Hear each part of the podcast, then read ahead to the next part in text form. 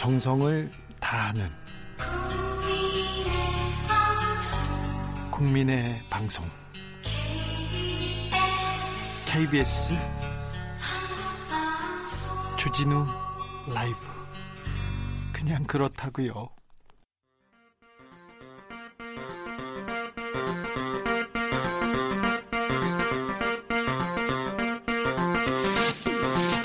주진우 라이브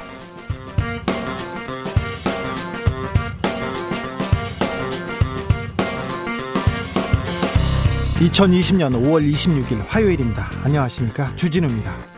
이재용 삼성전자 부회장이 대국민 사과 20일 만에 검찰에 소환됐습니다. 피의자 신분입니다. 검찰은 삼성그룹 경영권 승계에 불법이 있었다며 수사하고 있는데요.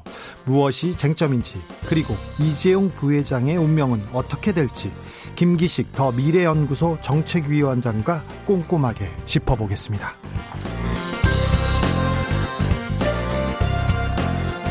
이번 주 토요일 21대 국회 개원을 앞두고 민주당과 통합당이 첫 협상에 돌입했습니다. 법사위 예결위 위원장을 누가 가져갈까 초미의 관심사입니다. 협상은 신속하게 하시고 무엇보다도 일하는 국회를 좀 만들어 주세요. 잊으면 안 됩니다. 정치권 소식 기자들의 수다와 정치라떼에서 나눠보겠습니다. 우리나라 여성과 인권 분야의 상징적인 인물이 있습니다. 1986년에 부천 경찰서 성고문 사건을 세상에 알렸고 그 이후에 우리 사회 여성과 인권을 위해서 투신했습니다. 오랜 시간 동안 정치권과 스스로 거리를 뒀는데 그랬던 그가 정치에 뛰어듭니다. 그 이유는 무엇일까요? 권인숙 더불어민주당 당선인 2부에서 만나보겠습니다. 나비처럼 날아 벌처럼 쏜다. 여기는 주진우 라이브입니다.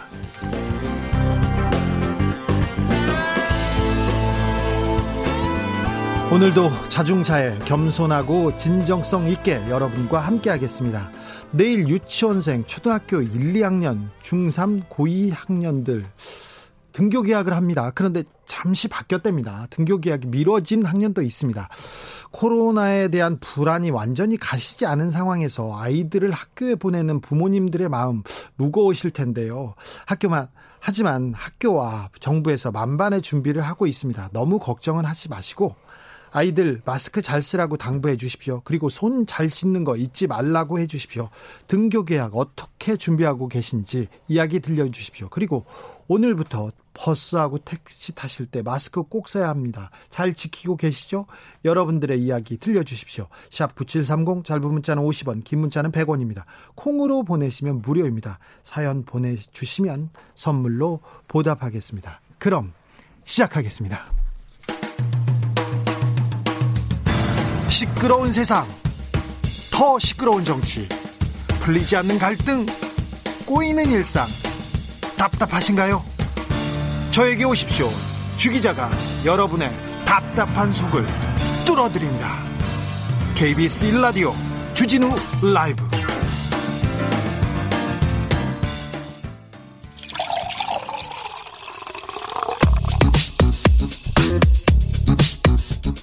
만 가지 뉴스 중 진짜 중요한 뉴스만 쭉 뽑아냈습니다. 주 라이브와 주 라이브가 뽑은 오늘의 뉴스 주스.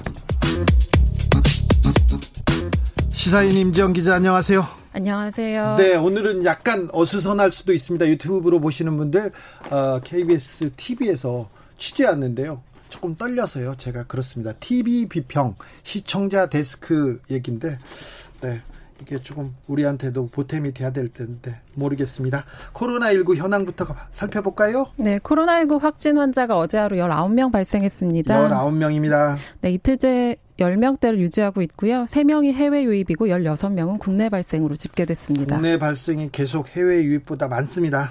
네, 경기도 부천의 쿠팡 물류센터와 관련된 확진자가 3명 추가돼서 모두 6명으로 늘었는데요. 네. 이 물류센터는 부천 부패 식당에 갔다가 감염된 확진자가 근무한 곳입니다. 아이고. 이분이 그럼 몇 차, 몇 차 이렇게 감염 사례죠? 6차 정도 되는 것 같은데요. 네? 이태원에 다녀왔다가 9일날 확진 판정을 받고 무직이라고 해서 그 접촉자 파악을 지연시킨 인천의 학원 강사를 기억하실지 그렇죠. 모르겠어요. 그렇죠. 그분한테서 정말 지금 계속 감염이 계속되고 있어요. 꼬리에 꼬리를 피해를 물고 있습니다. 네, 거기서 시작된 N차 감염 사례입니다. 네, 강사가 제자한테 갔다가 프리랜서 사진 기사한테 갔다가 또 돌잔치 갔다가 아우 네. 네 그리고 어저께 제가 어린이 괴질이라고 불리는 소아 청소년의 다기관 염증 증후군 네. 소개해드렸는데요. 네. 그 의심 사례가 26일 0시 기준 국내에서도 두 건 정도 발생됐습니다. 네 면밀하게 따지고 있으니 어, 그리 걱정은 하지 마시고요. 좀 지켜보자고요. 어, 그리고 내일부터 2차 등교 계약이 시작됩니다.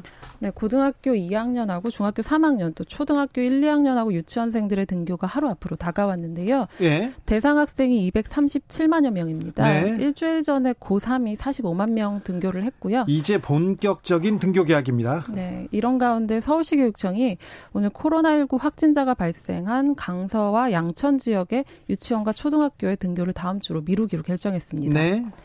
어, 그리고 은평구에서도요 여는 초등학교 학생 중에서 확진자가 나와서요 등교를 미루기로 했습니다. 인근 그럼, 학교들도 좀 긴장하고 있습니다. 그러면 237만 명이 예정대로 2차 등교 계약을 하는 거죠? 아 그렇기는 한데요. 그러니까 네. 제외되는 곳이 있는 거죠. 아몇 곳? 네네. 임지영 기자 그 애는 지금 몇 학년이죠? 네, 1학년입니다. 그러면 내일 등교하나요? 확진자가 나온 학교랑 가까운 학교라서요. 조금 전에 등교가 미뤄졌다는 그런 문자를 받았습니다. 아, 내일 2차 등교가 어, 계획돼 있는데 몇몇 지역에서는 등교가 미뤄진 곳도 있군요. 네, 네. 그렇게 이해하면 되겠습니까? 네, 그렇게 이해하면 되겠습니다. 그러겠습니다. 예. 오늘부터 마스크를 안 쓰면 버스나 택시 못 탑니까? 네, 버스나 택시, 지하철, 고속철도까지 다인데요. 대중교통을 이용하려면 마스크를 꼭 챙기시는 게 좋겠습니다. 네. 마스크 없이 탈 경우에 이용을 제한당할 수 있는데요. 내일 밤 12시부터는 모든 항공사의 국제선, 국내선 탑승객에게도 마스크 착용을 의무화하기로 했습니다. 네. 다만 뭐 미착용을 단속하거나 승객에게 과태료 처분을 내리는 건 아니고요. N차 감염이 높아지는 데 따른 우려로 이런 방안이 나왔습니다. 네.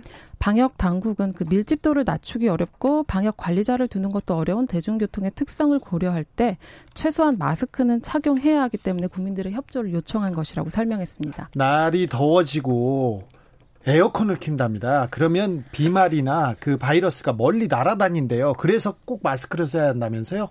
네, 네. 그렇습니다. 비말이 더 멀리 날아갈 수 있기 때문에 이런 부분에서는 가급적 방역 당국의 지침을 따라주시는 게 좋을 것 같습니다. 문재인 대통령이 재정 확대 다시 한번 강조했습니다. 네, 어제 청와대에서 열린 2020년 국가재정 전략 회의를 주재한 대통령이 말을 했는데요. 네. 그야말로 경제 전시 상황이다. 네. 불을 끌 때도 조기에, 초기에 충분한 물을 부어야 빠른 진화로 더 큰 피해를 막을 수 있다.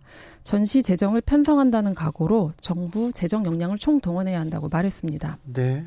어, 네. 문재인 대통령은 이렇게 재정 역량을 최대한 쏟아 부어서 최, 그, 빨리 막아보겠다. 빨리 이 경제 위기를 막아보겠다고 하는데, 언론은 좀 다르게 생각하는 것 같아요. 그런 그 부분도 제가 짚어보겠습니다. 정치 뉴스로 넘어가겠습니다. 첫 국회 부의장에 어, 첫 여성 국회 부의장이 나왔습니다. 네, 더불어민주당이 어제 6선의 박병석 의원을 국회의장 후보로 또 4선의 김상희 의원을 국회 부의장 후보로 선출했는데요.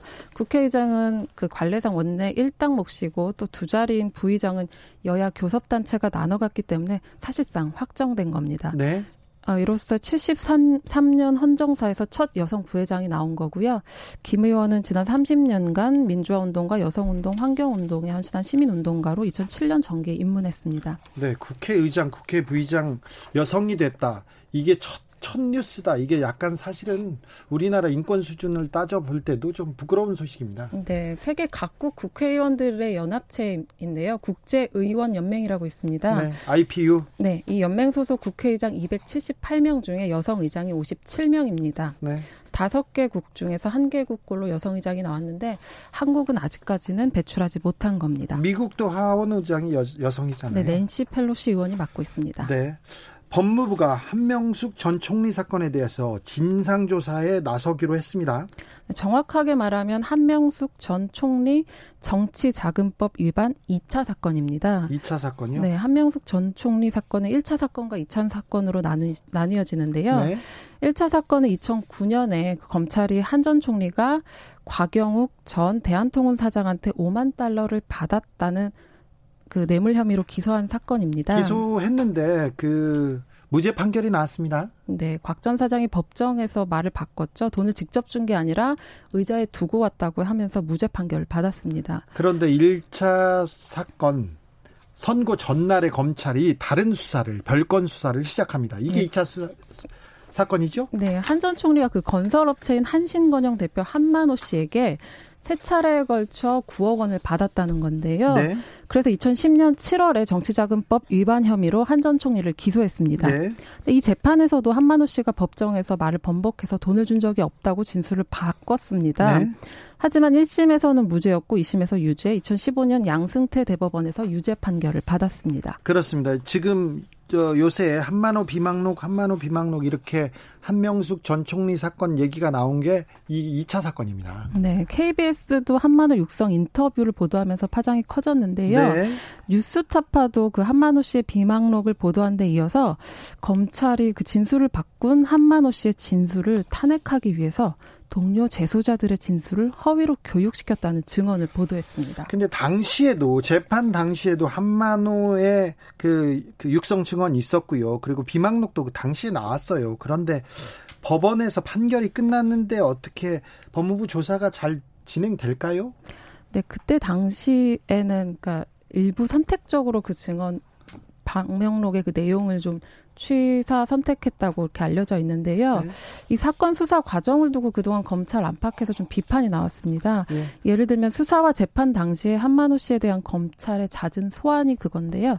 검찰이 당시 법원에 제출한 한만호 씨 진술 조서는 다섯 회분인데 네. 소환 조사는 70여 차례나 이루어졌습니다. 좀 굉장히 조금 이상한 사건이긴 했는데요. 어, 사, 상황이 어떻게 진행되는지 저희가 살펴서 계속 전달해 드리겠습니다. N번방 사건, 사건 가담자들 어, 구속됐습니다. 그런데 범죄 단체 혐의가 적용되었습니다. 이게 조금 중요한 부분인데요. 네, 텔레그램 내 성착취물 제작 공유방인 엠번방에 관한 소식이고요. 가담자 중 처음으로 범죄 단체 혐의가 적용돼 구속된 사례가 나왔습니다. 예. 박사방 유료 회원인데요. 어제 서울중앙지법이 그 아동 청소년 성보호법 위반 및 범죄단체 가입 혐의를 받는 장 아무개 씨와 임 아무개 씨의 구속영장을 발부한 겁니다. 네. 어, 법원에 따르면 주요 범죄 혐의 사실이 소명되고 피의자들의 역할과 가담 정도 또 사안의 중대성 현재까지의 수사 진행 경과 등을 살폈다면서 발부 사유를 밝혔습니다. 네. 말씀해 주신 대로 주목해야 할 점은 그 아청법뿐만 아니라 범죄 단체 가입제를 적용한 대목입니다. 네. 그 엠번방 가담자들에 대해 형법 114조의 범죄단체 조직 가입 등의 조항을 적용해 구속영장이 청구된 게 이번이 처음입니다. 네. 조금 어려운데요. 네. 범죄단체 혐의를 적용해서 유죄가 인정되면은 그 조직 안에서의 지위나 역할에 관계없이 모두 처벌할 수 있어서 강력한 대응이 가능합니다. 어, 범단 범단 이거 들어보셨는지 모르는데 깡패들 조직폭력배들이 네. 이렇게 잡혀가면요. 범단으로 엮이면 죄가 한 두 배, 세 배 커져요. 그러니까 저는 단순 폭행입니다. 제가 갱생의 삶을 살고 있습니다. 그렇게 항상 주장합니다. 그런데 범단으로, 범죄 단체로 이렇게 엮이면 조직폭력배 단체가 돼서, 어, 죄질이 무겁게 이렇게 판결이 내려져서 이그 피의자들이 계속해서 범단에서는 빠지려고 했는데 박사방 유료 회원이 60여 명 정도가 지금 입건돼 가지고 수사 중인데요. 이분들도 범죄 단체 조직 및 가입으로 어, 처벌될 가능성이 높습니다. 그래서 아마 향후에 중 중죄 어, 아주 무겁게 다스릴 가능성이 높다는 얘기 전해드립니다. 아베 신조 일본 총리 어, 한국은 열심히 때리는데 지지율은 계속 떨어지고 있네요. 네, 아사히 신문이 지난 23일부터 이틀간 2,373명을 대상으로 전화 여론조사를 했는데요. 아베 내각을 지지한다는 응답이 29%에 그쳤습니다. 29%요? 네, 이 신문의 여론조사 기준으로는 2012년 말 2차 아베 정권 출범 이후 최저치라고 합니다. 네. 마이니치 신문이 발표한 여론조사에서도 20%대로 떨어졌고요. 근데 일본에서는 지지율 20%대가 흔히 총리 교체나 내각 총사퇴까지 갈 수 있는 위험 수위로 여겨집니다. 그래도 뭐 아베 총리 뭐 뭐 대안이 없다 이렇게 해서 가지 않을까 그런 생각도 하는데요. 왜 이렇게 떨어졌을까요? 네, 코로나19 사태에 대한 내각의 실책이 가장 큰 원인으로 보입니다. 그래서 아베 총리도 급한 불끄기에 나섰는데요. 그 코로나19 확산에 따라서 다섯 개 광역 단체에 발령 중이던 긴급 사태 선언을 어제 해제했습니다. 네. 해제를 앞당겨서 경제활동 재개를 서두른 겁니다. 네. 좀 경제를 살려서 좀 반등을 꾀하겠다 이렇게 생각하는가 본데 일본의 오늘 그 코로나 확진자가 1만 7천 344명이고요. 사망자는 864명입니다. 전일 대비 13명, 사망자가 13명 늘었어요. 우리나라에서 13명 늘면 굉장히 큰 위기고 뭐 언론이 난리 났을 거예요. 그래도 뭐 아베 신조는 뭐 지지율은 떨어졌지만 뭐 그다지 흔들리지 않아 보입니다. 오늘 어, 이재용 삼성전자 부회장 뉴스 오늘은 준비하셨죠? 네, 오늘은 준비했습니다. 네. 네, 그 삼성 합병 의혹을 수사 중인 검찰이 이재용 삼성전자 부회장을 소환해서 조사하고 있습니다. 지금 그 서울중앙지검 경제범죄 형사부가 오늘 오전 8시쯤 그 이재용 부회장을 피의자 신분으로 소환해 조사하고 있다고 밝혔습니다. 비공개 비공개 소환이어서 사진을 안 찍었어요. 네. 네. 그 이재용 부회장은 삼성 바이오 분식 회계와 삼성물산 또 제일모직 합병을 통해 그룹의 경영권 부정 승계를 주도한 혐의를 받고 있죠. 네. 그 이게 그 이재용 부회장이 수사 당국에 소환된 게 2017년 국정농단 사태에 연루돼 특검 조사를 받은 지 3년 만입니다. 3년 만입니다. 그런데 어 어떤 의혹이 그 핵심인가요?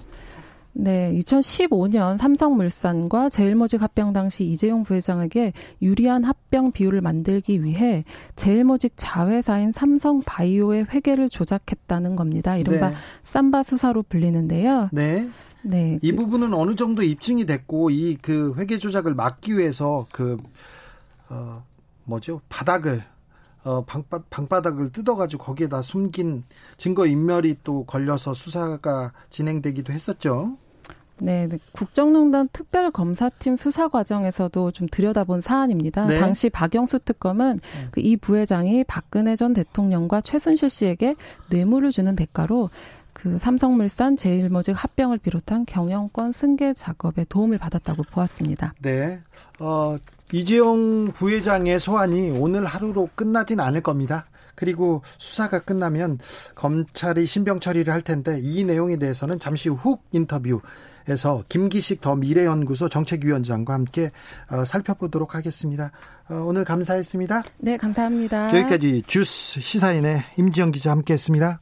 8672님이 범인을 잡는 검찰인가, 범인을 만드는 검찰인가, 저도 이런 생각 하긴 했어요. 그런데 뭐 우리의 공무원이고 검찰이 어, 보통 때는 잘 국민의 편에 서서 잘 수사해 주겠죠. 이런 바람을 가지고 있습니다만 그 이런 의혹이 나올 때마다 이 의혹을 명명백백하게 이렇게 밝혀서 국민의 검찰로 돌아오길 빕니다.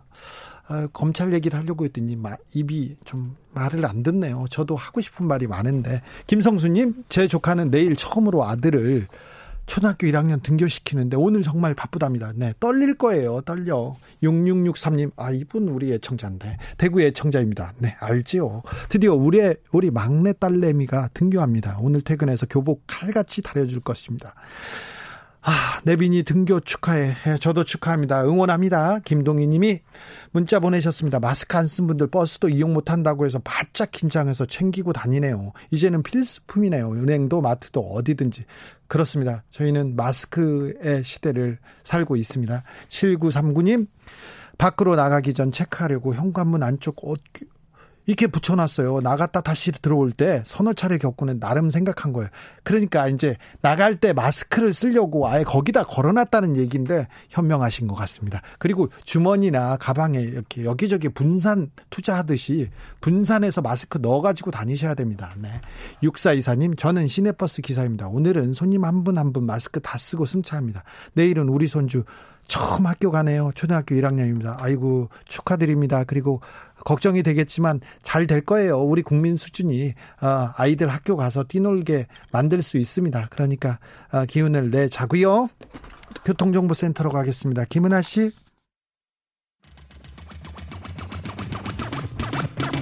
주진우 라이브.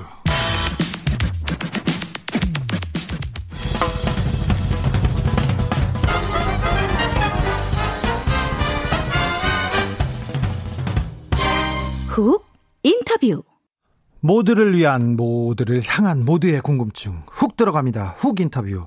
이재용 삼성전자 부회장이 검찰 조사를 받고 있습니다. 음, 지금 9시간 넘게 조사를 받고 있는데요.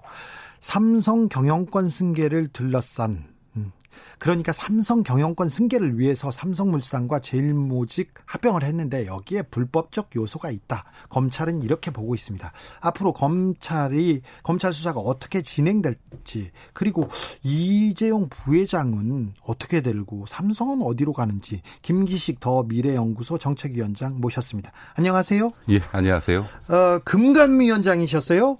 네, 금감 원장을 제가 짧게 했죠. 네. 네. 보통 금감 원장 하시면 대기업 사회이사나 은행권 사회이사로 돈 많이 받는데 왜 우리 금감 원장님은 저기 이상한 연구 아, 이상한 연구소는 아닙니다. 작은 연구소에 있죠?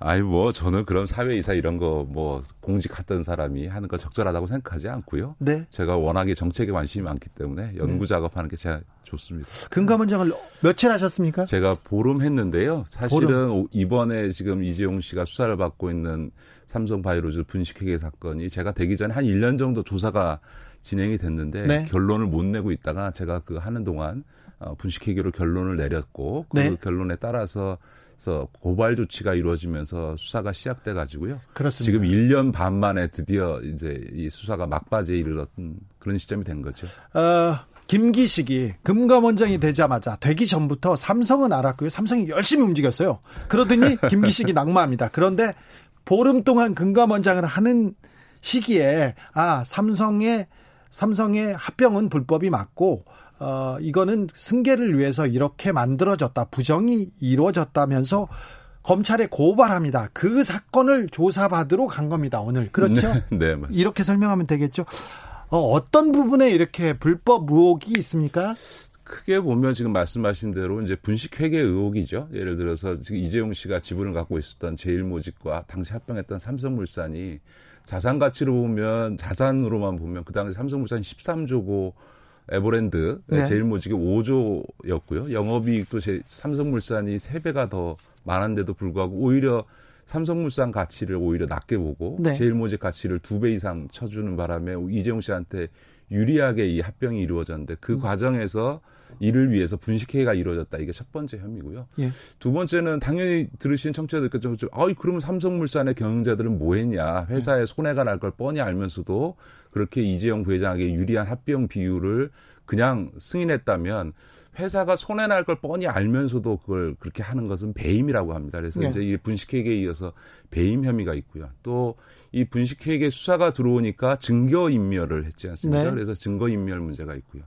또 분식회계 이전에 그 합병 비율을 좋게 하기 위해서 제일모직의 주가는 부풀리고 삼성물산의 주가는 낮추기 위한 여러 가지 작업을 했고 그것이 기획된 문서까지 지금 확인이 됐기 때문에 그런 경우는 이제 이른바 주가 조작과 관련된 혐의도 있어서 혐의가 굉장히 많지요. 네.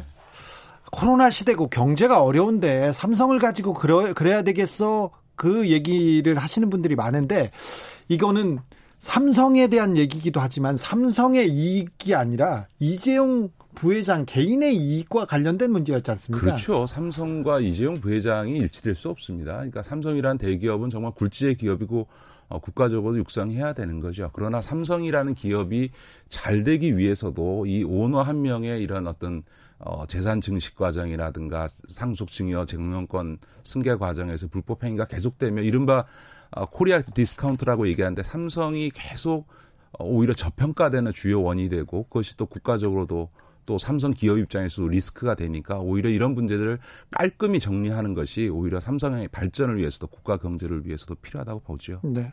근데 삼성에 대해서 이렇게 삼성의 개혁을 위해서 얘기하면 손해를 많이 보는데 금감원장에서도 떨려 나올 때도 좀 그런 생각도 했을 텐데 네. 왜 그렇게 삼성 얘기를 하고 계십니까? 이게 지금 사실 20년이 넘는 과정입니다. 네. 그러니까 이, 이번에 이제 승계 과정에서 분식회계 때문에 문제가 됩니다만 사실은 이 시작은 이미 94년도부터 시작이 삼성 에버랜드 그렇죠. 그러니까 네. 지금 이재용 부회장의 재산이 한 7조 내외 시가니까 이제 주식 시장에 따라 좀 변동이 있습니다. 한 7, 8조 되는데요.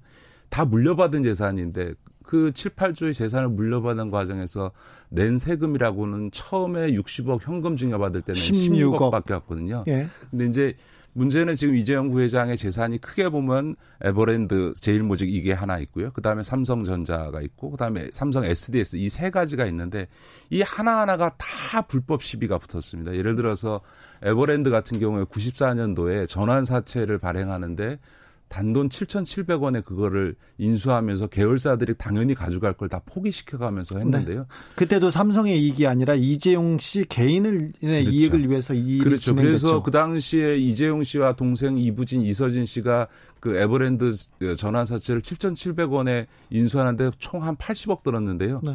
지금 8조가 넘어니까 1000배 넘는 수익을 넘긴 거죠. 네. 그러니까 이걸 어떻게 정당화할 수 있느냐라는 문제가 있고. 마법의 재테크, 재테크 기술이 좀 신, 좀 신비하지만 이걸 또 국민들한테 안 되겠습니다. 그 네. 또 하나는 삼성전자 같은 경우도 97년도에 CB를 발행합니다. 네. 그때 그걸 5만 원 주고 취득했는데 2004년도에 그걸 전환하면서 또 3,500억 정도 이익을 얻습니다. 또 여기에 한 10배 좀 이익이 생기고요. 네. 또 나가서 SDS BW라고 해서 신주인 수권부 사채를 발행하는 과정에서도 시가가 지금 한 그 당시에 5만 원대 유, 그 유통되던 거를 7,150원에 인수를 해 가지고요. 결국 그걸로 지금 그 이재용 씨가 얻은 이익이 무려 2조가 넘, 넘어서 투자한 돈 대비 4, 430배 예, 이익을 얻습니다. 그러니까 네. 지금 이재용 씨의 재산이 형성되는 과정에서 그 모든 예, 예를 들어 에버랜드라든가 어, 삼성전자라든가 삼성 SDS 이 그 재산을 취득할 때마다 불법 시가비가 있었고 특히 어, 삼성 SDS 같은 경우는 대법원에 가서 최종적으로 유죄 확정도 받았던 거거든요. 이렇게 네. 재산을 확보했습니다만 삼성의 경영권을 승계한다고 할 때 제일 큰 핵심은 삼성전자 아니겠습니까? 네. 근데 이제 이재용 씨가 지분을 갖고 있었던 제일 모직의 경우는 삼성전자 지분이 하나도 없어요. 네. 그러니까 그 지분을 갖고 있었던 건 삼성생명하고 삼성물산인데 삼성생명은 보험회사다 보니까 다른 견치장치가 많으니까 일단 삼성물산하고 합병을 해야 되는 거죠. 네. 근데 그 합병을 하는 데 있어서 최대한 이재용 씨가 지분을 갖고 있는 제일모직에 유리하게 해야 합병한 회사에서 이재용 씨 지분이 늘어날 거 아닙니까? 네. 그걸 위해서 이제 분식회계를 했다가 이번 이 사건이 터진 거니까 네. 결과적으로는 25년 동안 이루어진 이 불법 편법적인 이런 재산과 경영권 승계 과정의 문제가 이제 골물대로 골마서 지금 터졌다 이렇게 네. 봐야 되겠죠. 어, 삼성물산과 제일모직 합병 기업 내의 일인데 그게 무슨 문제냐 이렇게 얘기하시는 분도 있는데 그렇지 않습니다. 여기에 국민연금이라고 국민의 세금과 국민의 돈이 들어갔어요. 그래서 국민연금은 손해를 보고 이재용 부회장만 그 이득을 본 상황이지 않습니까? 그렇죠. 이제 이, 이, 사건이 미칠 파장 중에 하나가 만약에 이제 검찰에서 이재용 부회장을 포함해서 삼성 관계자들을 기소를 하고 그 다음에 법원에서 이게 유죄 확정이 될 경우에는 당시 삼성물산의 주주들은 억울하게 그 분식회계를 통해서 낮은 합병 비율로 손해를 보지 않았습니까? 네. 국민연금을 포함해서 이게 그 당시 시가로 따지면 조단위 돈이 되는데요. 그거에 대한 손해배상 책임이 다 이 분식회계를 주도하고 합병 비율을 조작한 사람들에게 다 어, 책임이 물어지게 됩니다. 그러니까 따라서 이거는 지금 형사적 처벌이지만 이거는 나중에 가면 엄청난 정말 희대의 손해배상 소송으로까지 확장될 수밖에 없다고 보죠. 어, 수조 원의 어, 국민연금을 통해서는 한 5천억 원 가량의 어, 국민연금에 손실이 있었다는 그런 조사가 있었고요. 이재용 부회장은 그 단순 수치상 2조에서 3조 원의 이득을 보는데 그때 특검에서 특검에서 조사를 하다가 네. 그러면 이 합병을 통해서 이재용 부회장이 의결권으로 그 부당 이득을 봤을 경우 그 의결권의 가치는 얼마나 될까 이렇게 했는데 단순 계산으로 22조 원이 넘는다는 계산도 나왔습니다. 그런데 이 부분까지는 어떻게 될지 모르겠습니다. 6192님이 이런 질문 하셨어요. 이지영 부회장 검찰에 붙들려 갔는데 옛날처럼 우병우처럼 차 마시고 환담 나누고 나오지 않을까 걱정입니다. 이런 얘기 했는데 지금껏 검찰이 삼성 앞에만 가면 이렇게 구부러졌지 않습니까? 잘안 네, 네. 했어요. 떡, 네. 뭐, 삼성에서 뭐, 그, 떡값을 받은 검사들도 많았고요. 네네. 네. 그런데 지금 이 검찰은 좀 다르지만 좀 잘 수사가 될까요? 물론 저는 뭐 기대도 있고 우려도 있긴 합니다. 왜냐하면 네. 이 사건이 아까 말씀드렸던 것처럼 금감원에서 고발 조치를 한 뒤에 지금 1년 6개월이나 지금 끌어오지 않았습니까? 네. 다른 사건들 처리했던 거에 비하면 굉장히 많이 지연됐다는 점에서는 이번 검찰 수사가 어떻게 될까라는 우려는 한편에 있습니다만 저는 적어도 이번 사건은 워낙 많은 증거물들이 검찰의 압수수색 과정에서 어, 나왔거든요. 그러니까 이게 이제 단순히 무슨 회계 기준상의 처리상의 실수거나 어떤 논란이 되는 사안이 아니고 철저하게 이재용 부회장의 경영권 승계를 위해서 합병 비율을 유리하게 하기 위해서 분식회계가 아, 추진됐다라고 하는 그걸 기획한 문서도 나왔고 네. 또 그것 수사는 잘 했어요. 열심히 네, 그다음에, 했어요. 그다음에 이재용 부회장에게 그걸 보고했다라고 하는 것도 어, 문건이 나왔고 그것에 대한 이재용 부회장의 반응도 이번 수사 과정에서 확인이 됐고 이렇기 때문에 현재 나와 검찰이 확보한 증거 자료를 볼 때는 과거처럼 뭐 삼성 사건이라고 해서 유야무야하기는 검찰도 어렵지 않을까 저는 네. 그렇게 봅니다. 네, 저도 삼성 수사하는 이복현 부장검사를 비롯해 삼성 수사팀을 응원하고 있는데요. 어, 또 반대편 그리고, 그리고 이런 것도 있습니다. 사실 저희 금감원에서도 어, 조사를 했습니다만 네. 또 한편에서 그 굉장히 결정적인 계기가 됐던 게 삼성 내부자의 제보였거든요. 네. 사실은 이번에 증거인멸이 적발이 되지 않았습니까? 네. 공장 바닥에다가 그 분식회 관련 자료 숨겨놨다가 다 적발이 됐는데 바닥을 뜯고 넣었죠. 그렇죠. 예. 근데 그걸 검찰이 어떻게 알았겠습니까? 내부자가 결국은 그걸 다 알려준 거거든요. 사실은 금감원의 내부자가 제보를 했습니다. 그러니까 아, 이러이러한 어, 네. 그 내부적인 작업이 있었는데 이거를 숨기게 했다. 근데 옛날과는 다른 게 요즘 젊은이들은 그거를 자료를 파괴하라 그러는데 파괴하지 않고 어, 복사를 네. 해서 갖고 있다가 이걸 네. 제보해서 가져온 거거든요. 그러니까 네. 저는 이런 상황에서 어, 검찰이 이 사건을 유야무야하지는 못할 거라고 생각하고 또 나름 일선의 검사들은 상당한 의지를 갖고 수사를 한 거라고 봅니다. 저는 네. 그 점에 있어서는 어, 서울중앙지검장과 어, 윤석열 검찰총장이 어, 이 수사 결과에 따라서 책임 있게 어, 결정하지 않을까 그렇게 봅니다. 네. 다른 수사에 대해서는 그 언급하지 않겠습니다만 삼성 수사에 관해서는 지금 현재 검찰이 굉장히 그 이전에 있었던 검찰과는 다른 모습을 보여주고 어, 검사다운 모습을 보여준 것은 사실입니다. 네. 어, 대법원에서 승, 불법 승계를 위한 그 여러 그 뇌물이었다. 네, 네. 어, 이명박 대통령한테도 이명박 대통령이 구속됐습니다. 그건 또 삼성이 준 뇌물 때문이었고요. 음. 박근혜 대통령이 구속된 것도 삼성의 뇌물 때문이었다. 다 불법 승계 때문이었다. 이런 대법원의 판결이 나와 있기 때문에 네, 네. 이 승계 부분의 부정이 이 승, 승계에 대한 부정이 음. 그렇게 그 이론의 여지가 있거나 이게 따져볼 가치가 그렇습니다. 있는 것도 아니죠. 사실은 그 전혀 다른 사건이지만 그 소위 그 최순실 사건 때그 네. 그 이재용 부회장이 구속돼서 어, 소위 뇌물과 관련돼서 이루어졌던 대법원의 판결 다시 말해서 당시에 경영권 승계와 관련된 청탁이 있었다.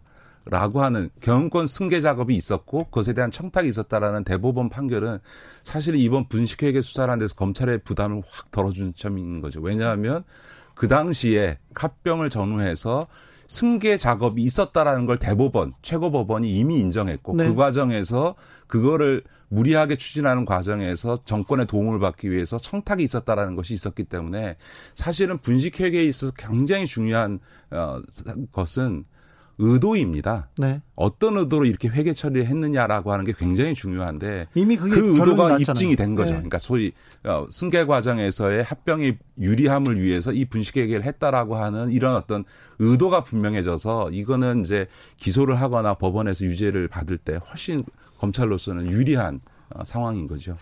음, 삼성 전문가로서 그리고 삼성의 개혁을 가장 바라는 삼성에 애정이 있는 사람으로서 어, 이번 이재용 부회장의 사과, 20일 전 사과에 대해서는 어떻게 보셨어요?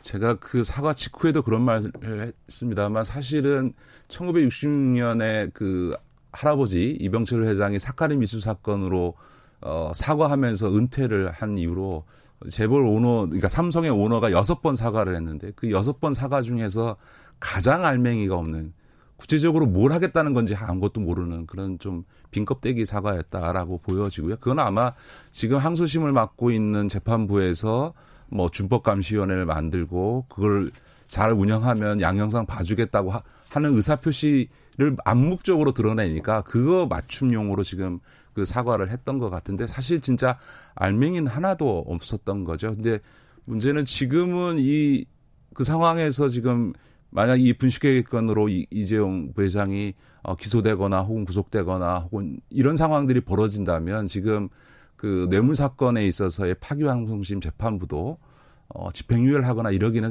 사실 너무 어려워지지 않겠습니까? 네. 네. 네. 분류 왔습니다. 그러면 결론은 다, 네, 영장을 칠 것 같은데 그 부분은 어, 다음번에 얘기하겠습니다. 솔매님이 대부분의 정의감 있는 검사들을 믿는다. 네.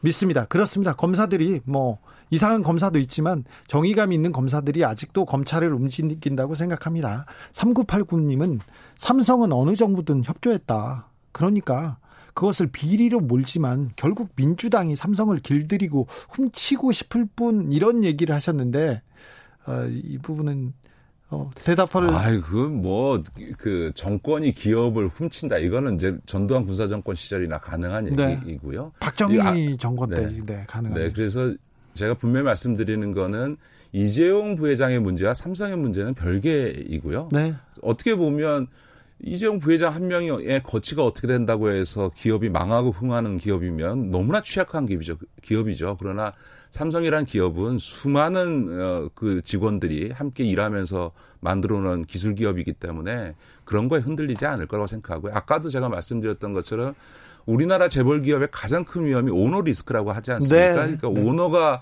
불법 행위를 해서 회사의 경영이 오히려 어려워지는 이 리스크를 올해 이번에 확실히 정리하는 게 필요하고 또 이재용 부회장 입장에서도 이게 사실 앞서도 말씀드렸던 것처럼 25년 동안 진행되어 온 이 자신의 재산과 경영권 승계 과정에서 이 불법 논란을 정말 본인이 사과가 진심이라면 법적 책임을 질 거를 명확히 지고 오히려 털어내는 계기로 생각을 하는 게 저는 바람직하다고 네. 생각합니다. 네. 그리고 삼성이 하면 다른 재벌들, 다른 기업이 따라합니다. 그래서 어, 법의 맹점이라고 볼 수도 없는데 편법과 불법으로 승계나 재벌 오너의 이익을 위해서 어떤 일을 삼성이 하면요 다른 그룹이 다 따라간다는 특징이 있어서 그래서 삼성이 좀 중요하게 맞습니다. 그 90년대 삼성이 이제 CBBW라는 전환사채 스코브 사채를 통해서 아까 말씀드렸던 에버랜드나 SDS나 삼성전자의 재산을 그 세금 거의 안 내고 이제 그 취득을 했는데 그러니까 삼성 보고 모든 기업이 그걸 따라하는 바람에 법으로 그걸 규제하는 네. 것이 등장을 했거든요. 그러니까 결국은 삼성 행위가 전 우리나라 재벌들에게 일종의 세금 내지 않는 재산 승계의 도, 어떤 전범처럼 네. 교본처럼 활용되고 네. 그러고 나면 또 법 고치고 또 허점을 이용해서 또 다른 일을 벌이고 또 그것 때문에 또 법을 고치고 이런 소위 이 편법 불법적인 재산권 승계의 문제를 우리가 30년 동안 이걸 반복해 왔는데 네. 앞으로도 그렇게 할 거냐? 네, 이제는 그 고리를 끊어야죠. 그렇죠. 네. 그럴 때가 된 것 같습니다. 3816님이 전 상속세 제대로 내기 전에는 못 믿겠습니다. 얘기했습니다. 그렇게요. JBK님이 더 조사할 게 있다는 게 더 신기해요. 이걸 처벌 안 할 수 있다는 게 더더 신기하고요. 그리고 언론이 별 비판 없이 있는 건 더더더 신기합니다. 이런 얘기 했습니다. 더 조사 18개월이면 너무 오래 걸리긴 했죠. 네, 오래 걸렸죠. 네. 그런데 어, 삼성이 그 변호인들을 특수부 검사 출신의 변호인들을 다 모셔왔어요. 네, 네, 그래서 네. 최윤수 변호사, 그다음 김기동 변호사, 이동열 변호사 그러니까 특수부에서 그 잔뼈가 굵, 굵, 그 잔뼈가 굵은 그 정말 그센 검사 출신의 전관을 샀어요. 거기에 또 법무팀장으로는 최재경 변호사를 모셨고요. 예, 그러니까 뭐 우리나라의 이른바 특수통 검사들은 다 이번에 변호사로 선임했더라고요. 네. 근데 오히려 그게 저는 자충수가 될 거라고 봅니다. 그걸 세상에 다 들여다보고 있는데 네. 지금 이걸 수사하고 있는 특수부 검사들이 옛날 특수부죠. 지금 네. 사실 그 특수부 검사들이 하고 있는 건데 세상에 다 들여다보고 있는데 그분들이 그 변호사가 됐다고 해서 이 사건을 위야무야 했다가는 정말 검찰 개혁을 요구하는 국민의 이, 이 목소리에 그냥 아예 그냥 더 힘을 실어주는 꼴이 될 터이니 검찰도 그러지는 저는 못할 저는 거다. 저는 그게 변수가 될 것 같아요. 국민들이 검찰 개혁을 계속 쳐다보고 윤석열의 검찰을 계속 쳐다보고 있습니다. 그래서 어, 검찰이 잘하면 그분들을 응원할 거거든요. 바로 네, 네 응원할 네. 건데 아, 이번에는 그래서 그, 그 검찰의 힘 아마 국민의 그 국민의 힘으로 검찰이 삼성 수사에 나서고 끝까지 그 끝맺음을 잘하지 그렇죠. 않을까. 지금 이제 윤석열 총장을 비롯한 검찰들도 아니 우리가 작년에 보면 살아있는 권력에도 칼을 대고 네. 문재인 대통령이 임명했는데 문재인 대통령이 임명한 법무부 장관에도 그렇게 수사를 했던 아니 그렇죠 정치 권력에 대해서는 살아 있어도 칼을 댔던 검찰이 윤석열 네. 검찰팀이 재벌에 대해서 무딘 칼을 쓴다? 그러면 본인들이 그나마 버텨왔던 소위 그냥 검찰은 위법 한 행위가 있으면 무조건 수사합니다라고 하는 그 자기의 최소한의 방어막조차 무너지기 때문에 저는 검찰 스스로도 이번 사건을 절대로 위야무야 못한다. 근데 아시잖아요. 박근혜 대통령도 그렇고 이명박 대통령도 그렇고 진짜 진짜 힘이 센 사람은 이재용 부회장이었고 삼성이라는 걸 누구보다 잘 아시잖아요. 그렇죠. 그런데 그래도 이번 검찰은 그 승부를 보겠죠? 그, 그렇죠. 그 힘이라고 하는 게 보십시오. 박근혜 대통령이 지금 받은 징역형이 36년인가 되지 않습니까? 네. 뇌물 뭐 80여 억 받았다고 해서 36년을 받았는데 이재용 부회장은 뇌물을 공유했는데 지금 집행유예로 뭐 나와 있죠. 나와 있고요. 이명박 대통령 건 마찬가지죠. 대우조선해양의 고재호 사장이라는 분이 대우조선해양에서 분식회계를 한 걸로 네. 실형 9년을 받았거든요. 네. 이번에 분식회계도 삼성의 그 바이오로직스의 분식회계도 확정되면 그 분식 규모가 이 대우조선 해양만큼이야 크게 한 네. 4조 5천억 됩니다. 자 그런데도 불구하고 집행유예하거나 어, 불구속할 수 있을까 이런 것들은 국민의 이 법감정에서 놓고 보면 그거를 검찰과 법원을 두 눈 부릅뜨고 우리 국민들이 보시겠죠. 네. 검찰은 근데 가는데 또 변수가 있어요. 법원이 있습니다. 그 얘기는 나중에 하겠습니다. 9950님, 삼성 정치적으로 몰면 안 됩니다. 박호진님, 김기동, 최저경 싫합니까? 예, 싫합니다. 3773님, 그런 변호사를 고용하는 돈으로 세금 내는데 보태면 더 좋을 텐데, 그럴 텐데 그렇지는 않을 겁니다. 최혜자님은 삼성 응원합니다. 털거 털고 보란 듯이 가시죠. 이렇게 얘기했습니다. 여기까지 하겠습니다. 네. 여기까지 어, 삼성을 매우 사랑하는 김기식 더 미래연구소 정책위원장이었습니다. 감사합니다. 네, 고맙습니다.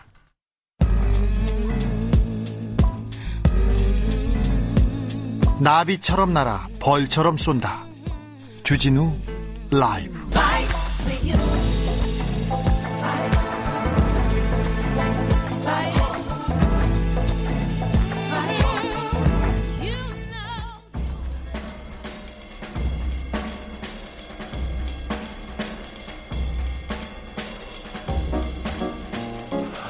느낌 가는 대로 그냥 고른 뉴스 여의도 주필 느낌 가는 대로 고른 오늘의 첫 뉴스 필 받는 대로 받은 뉴스는 이재용 집 앞에서 삼겹살 폭식 음주가무 투쟁 그들은 누구 중앙일보 기사였는데요 삼성 해고 노동자들이 피해 보상 등을 요구하기 위해서 조직된 시민단체가 이재용 삼성 부회장 집 앞에서 음주 가무를 곁들인 삼겹살 폭식 투쟁을 벌이고 있다. 그래서 논란이 된다. 이런 내용입니다.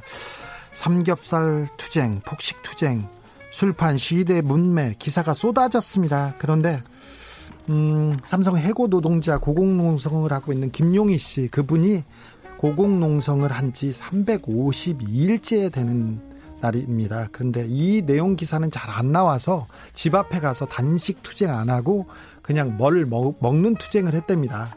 근데 어, 고공농성 기사는 안 써주고 이렇게 삼겹살 먹은 것만 기사를 많이 써줬다고 해서 그 해고 노동자들은 마음이 좀 아프다고 합니다. 네. 삼겹살 옆에서 먹으면요 기분 나빠요. 그것도 이해해 주셔야 됩니다.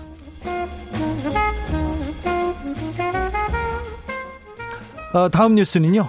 방역 모범국 한국의 보양식 외국인들이 삼계탕을 찾고 있습니다. SBS 뉴스인데요. 잘 알겠어요. 코로나 방역 모, 모, 모범국인데 한국에 대한 관심이 그 늘어서 삼계탕 수출이 58억 원 어, 지난해보다 조금 늘었답니다. 왜 알겠 이 내용은 알겠어요. 근데 우리 언론이 사스 때 사스 때 한국이 방역을 잘했더니 그때는 사스 때는 김치 때문이라고 그렇게 기사를 막 써가지고요. 그런데 이번에는 삼계탕입니다. 근데 삼계탕 때문에 김치 때문에 우리가 지금 코로나 이긴 건 아니잖아요. 그건 아시지 않습니까?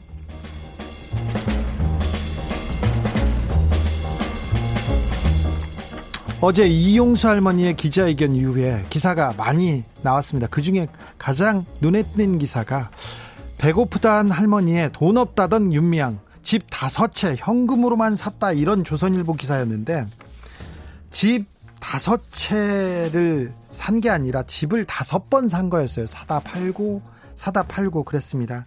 그래서 그 내용을 이렇게 들여다봤더니 음 2017년에 함양의 빌라는 현금 8,500만 원 주고 샀고 어, 그리고 이 수원시 금곡동 아파트는 경매로 낙찰 받았는데 2억 2,600만 원이었어요.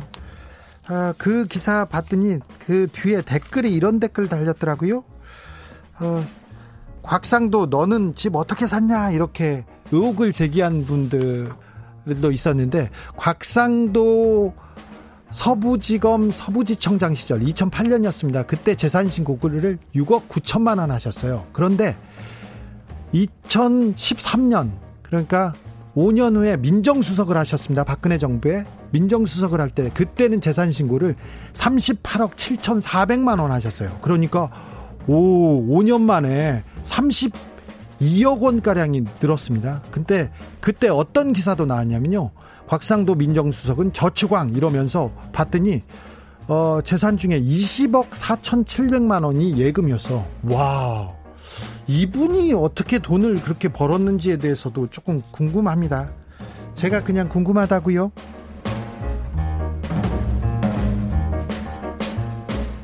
20대 국회가 29일까지 그러니까 금요일까지가 임기입니다. 그래서 금배지 내려놓은 의원들 앞으로 뭐 할까요? 그러면서 농부, 방송인, 소설가 변화무쌍하다고 MBN에서 보도했는데 저는 이분 기사가 나오더라 그 눈에 띄었어요.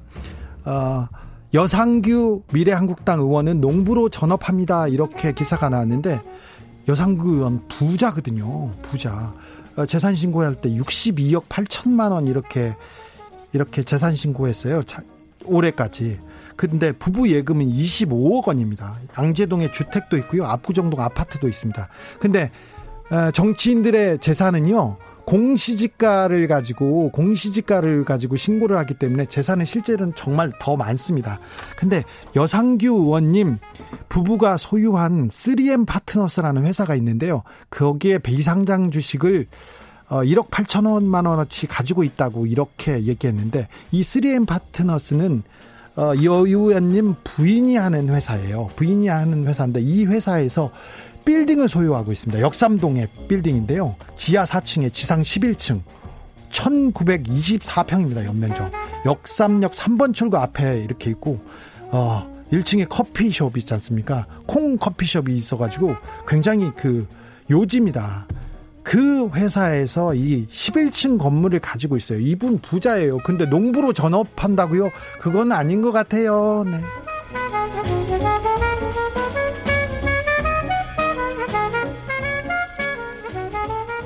제가 이분 기사는 별로 얘기하고 싶지 않은데 배우설 또 꺼낸 김어준 이 할머니 뜬금없는 얘기 누군가 개입했다 머니투데이에서 이렇게 했습니다. 김어준 씨가 이용수 할머니 기자회견 보고 나서 최용상 가자 인권평화당 대표의 배우설을 거듭 제기했다 이런 기사인데 김어준 씨 그 글이 지금 오늘 네이버 검색어를 달구고 있습니다. 기사도 쓰고 그 댓글도 많이 달립니다. 근데 어, 김어준이요 자기에 대해서 기사를 쓰지 않습니까? 좋은 기사든 나쁜 기사든 좋아합니다 이분. 그리고 댓글을 막 욕설 달리지 않습니까? 관심 굉장히 좋아합니다. 그 관심 종자라는 말 있지 않습니까? 이분 관심 종자입니다. 성격에 털났거든요. 그래서 이분 기사를 쓰는 거 이분이 김어준이 좋아한다는 걸 좀 명심하시고 언론인들 좀 움직이십시오. 댓글에서 욕 쓰는 분들 있지 않습니까? 김어준이 매우 어, 즐거워한다는 거 이게 좀 약간 이상한 사람이라니까요. 그거 감안하시고 댓글 다십시오. 네.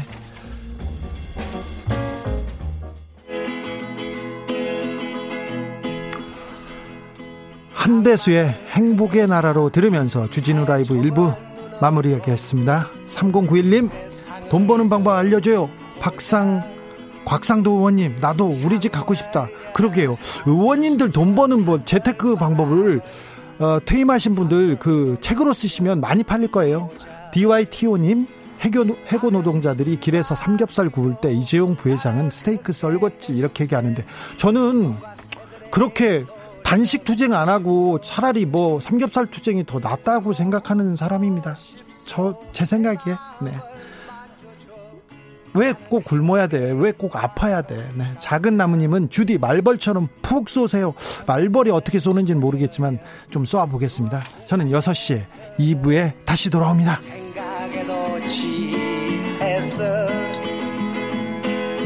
작은 창가로 흘러드는 산뜻한 노는 아이들 소리. 아 나는 살겠소